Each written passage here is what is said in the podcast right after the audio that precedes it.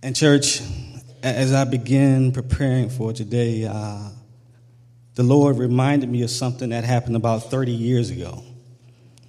Uh, it was about the first time uh, a friend of mine was murdered. I was eleven years old, and this brother was my classmate. His name was Eric Miles. And Eric, he was in the dope business. Not yet. He was in the dope business. And church family, you know, when I grew up, we weren't rich. You know, my, my, my parents took care of us. We had a house over our head, and, and we had food to eat, but we weren't rich. And here was this brother who had money. You know, and he would tell me, man, I, I'm, I'm making twelve hundred dollars a week cash.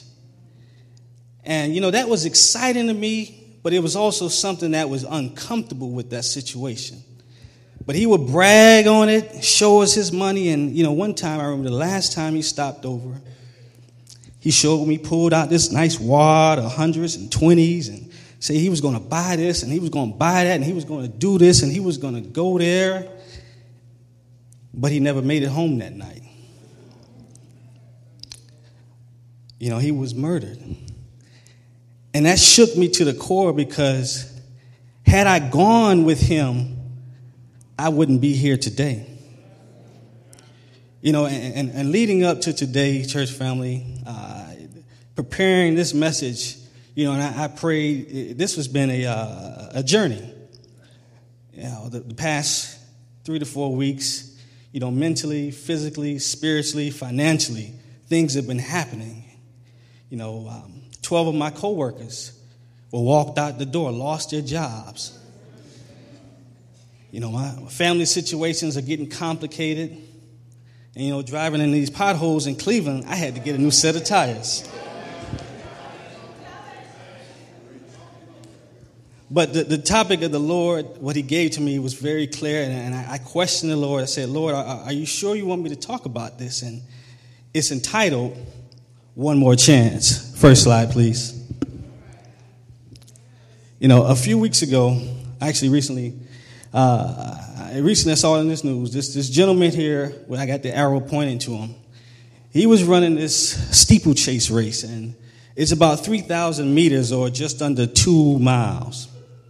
And he was celebrating, trying to get everybody involved, because he just knew he was going to win. And he had a sizable lead. And, and as he's celebrating, telling everybody, throwing his hands up, the gentleman on the right, my left, won the race. And now you can imagine what he was thinking. If he had one more chance, what would he do differently? You know, I, I, or could he get a do-over? Not everybody has that chance to get a do-over.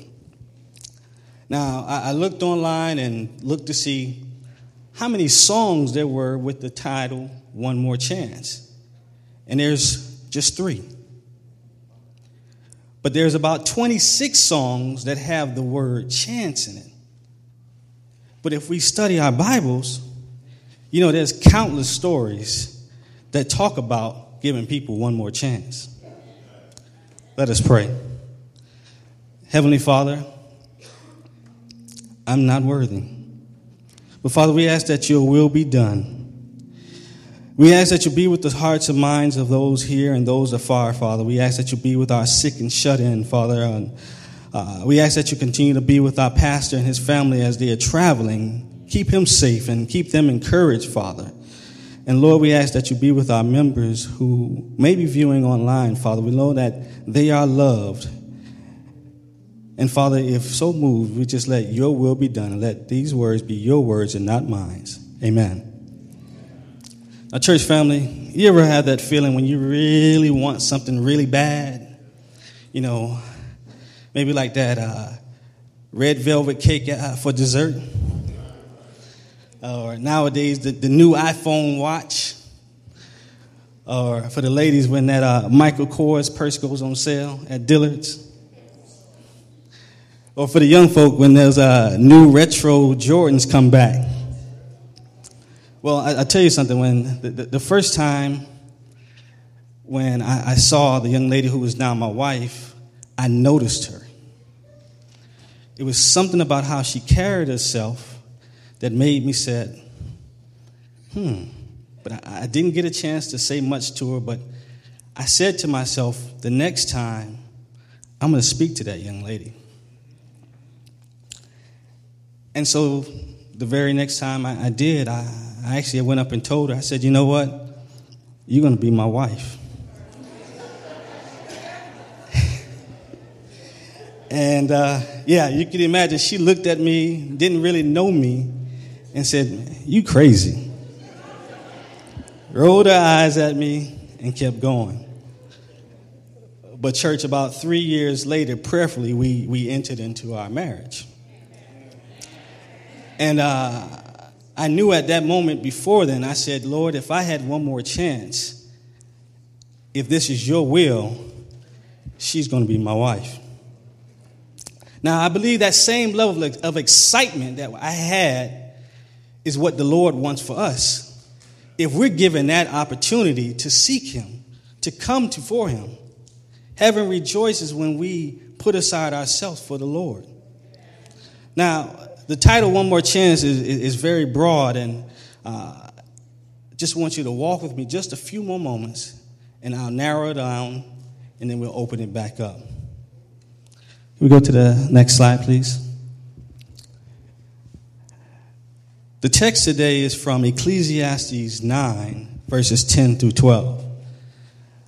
Ecclesiastes nine, verses ten through twelve. If you have your Bibles, we're also going to have it on the screen. Coming from the King James Version. When you do have it, would you please say amen? It reads, verse ten, whatsoever thy hand findeth to do, do it with thy might. For there is no work nor device, nor knowledge, nor wisdom in the grave, whither thou goest. I returned and saw under the sun that the race is not to the swift, nor the battle to the strong, neither yet bread to the wise, nor yet riches to men of understanding, nor yet favor to men of skill, but time and chance. Notice that word chance. Happened to them all. Verse twelve, for men also knoweth not his time, as the fishes that are taken in an evil net, as the birds that are caught in the snare. So are the sons of man snared in the evil time, when it falleth upon sudden, suddenly upon them. Now, these texts, along with the entire book of Ecclesiastes, excited me. Uh, because I, when I read it, I thought Solomon was talking to me. You know, to put it in context, Solomon, the wisest man on the world at that time, ruler of Israel, uh, wrote this about nine thirty-one B C. And as Solomon began to reflect and look upon his life, of his actions and in his inactions, how he pursued so many worldly things and so many pleasures, and he could have it all, and if he wanted it, do it, and it happened. But yet and still, he felt empty. You know, it was something that said, okay, Solomon, I, I've been afforded all these things. My father was a great man. He left me everything, and yet I'm doing everything but what the Lord has asked me to do. You know, some folks would call, you know, Solomon was a baller. He was a baller, and a lot of people look up to those ballers because they think that man is exciting. He has all of these things, and he could do this, and he could do that. And yet, Solomon, when he when he reconciled himself, felt empty. And he knew one day that he would die. And so he wanted to lay out his pearls of wisdom in his autobiography. Now, it's not a salacious autobiography that you're going to see on the top ten. But if you read the book of Ecclesiastes, you'll see the meaning and the depth of his experience, because he kept it real. He didn't pull no punches, and it told you exactly how life is back then. And if you listen today, people are still quoting Solomon, and people think that these are terms or, or statements that they heard from down south, but it's actually in the Bible. You know, one time I, I, I thought about when I was actually singing a sermon, singing a solo, excuse me. And uh, I was telling a uh, brother about it, and I said, when it was my turn to sing the solo, I had invited some of my friends, and I was proud of myself. And even though we were singing in the house of the Lord, I turned the attention upon myself, and I forgot the words. But I was thankful for that experience because it made me remember what was my purpose. My purpose was to serve the Lord and not the other way around. And the choir director, you know, she smoothed it out, pulled the choir back in. And meanwhile, I'm sitting there upset that I did that. And I realized it immediately, and I'm embarrassed, but I was also thankful. Can we go to, to the next slide? Now, I, I told my wife, if you can see it, it says, you will not get what you deserve. Now, I had to have a picture of that fortune cookie, because if you think about God's grace, you will not get what you deserve. You know, if you think about the, the stories of One More Chance, think about in the beginning with Adam and Eve, you know, eating the, the, from the fruit of true, the, the fruit from the tree of knowledge of good and evil. And after the Lord told them not to do it, or you will surely die, and the Lord could have immediately, okay, started over, but he didn't. Or Jonah, you know, uh, avoiding preaching to the town of Nineveh, God still gave him another chance. Or uh, or Samson, even though Samson, when the Lord gave him grace, it was at a cost. It was at a cost. And disciples, all of them were given another chance. And, you know, church, I know I'm the biggest sinner. You know, I, I I hate to have to be in that position where, you know, if I'm not listening to the Lord and you had to pull out that help me Jesus prayer when things get rough. That's not what the Lord wants. And, you know, as I mentioned, our pastor mentioned that I'm the biggest sinner. And, and there's times when I know that God's grace has spared me, but not without consequences. You know, I, some of the stories I, I tell my daughter, I say, well, you know, at a given point in time, I will share more with you because it has to be appropriate for her. Now, she's twelve. But then as she's becoming, in this day and age, there's times where some things you got to expedite it because technology and, and exposure has put us in a different perspective. But you know, the Lord spared me one time. I was in high school, and, you know, I thought I was cool, and me and my friends were going to hang out. We were going to skip school, and we got into a friend of our friend's car, was driving across town, and got into a car accident. I still have the scar above my eye to as a memory of that moment of when I stepped out doing something I knew I shouldn't have been doing. And I'll tell you a funny story. I, I knew when... If anybody knows me, knows that I love to travel. Uh, I plan on hopefully seeing the entire earth at one point in time, or at least touch ground on their uh, continent at some point. Maybe not Iceland or Iran, but just a few spots. But I was traveling one time by myself, and as the plane was ascending, going up to cruising cruising level about twenty, twenty-five thousand feet, the pilot comes over and says, uh, Uh, passengers, we, we, we're going to have to turn the plane around because we are experiencing mechanical issues. Please remain seated with your seatbelts fastened. Now, church family, I don't know about you, but we're twenty thousand feet in the sky, and if something happening up there, there is no coming back. And church, I was in fear. that fear where I wanted to be on my knees. I said, I'm not going to listen to this, to the, to the, to the pilot. I'm going to get on my knees right now and start to praying. But that, that prayer was confessing, and I was bawling because I knew that this could be it. And I wouldn't want that to be my last time. But Lord, if this is it, I wanted to get it all in right now. But church family, it shouldn't have to be that way, because no man knows the date, nor the hour, nor the time. And I didn't know it, but I thank the Lord that I did have one more chance. I did. Now, we go to the, the next side. Uh, church family, um, now, a friend of mine, his name is Arthur. Arthur and I were uh, in Pathfinders together, and uh, Arthur was on his way to becoming a, like a music mogul. He was a promoter. He was student government president at his school. He was doing so many things, big things. And, and church family, the Lord had a, a different route for him. He didn't know it at the time, but he did. He does now and still does. Now, Arthur has multiple sclerosis. Now, he began losing a lot of his faculties.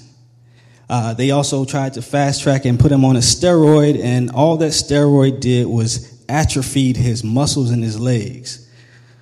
So he can't stand without any type of medical or mechanical assistance. Now, normally you would think that he would be depressed. You know, in one of his posts he put, since two thousand ten to just February of this year was the last time he was able to write. Five years had passed with him not being able to write. But that doesn't stop him, because now he can actually, with technology, he can actually speak to the phone and it dictates his words. And this man is on fire for the Lord. Every day he's putting out quotes and texts and inspiring people to love the Lord. He's not depressed. His trainers, his trainers who aren't Adventists are posting things on social media and tagging him, saying they are encouraged because, because of him. He had one more chance. And church family, what will be your story? I know I'm seeking the Lord, and there's things I know I need to do better. You know, there's times where, you know, I may get mad when someone cuts me off on the expressway. But I remember when uh, when I had that one, when, when the first flat tire went off, my daughter was in the car with me, and we were on seventy-one, and the Lord spared us, because when that tire went out, it went out extremely fast, but it happened when we stopped and were off the expressway. The size of the hole in that tire was large, and, and I still don't know, but I do know that it was the Lord that guided us. It was the Lord that guided us. And some things, you know, I, I never told my daughter what had really happened. She just knew that the tire was flat. You know, and, and that's one thing I just want to impress upon us, Lord, that we have to trust in the Lord. We have to give ourselves to the Lord and not forsake that today may be our last chance. So, church family, if you want a do-over, if you just want one more chance, would you please stand?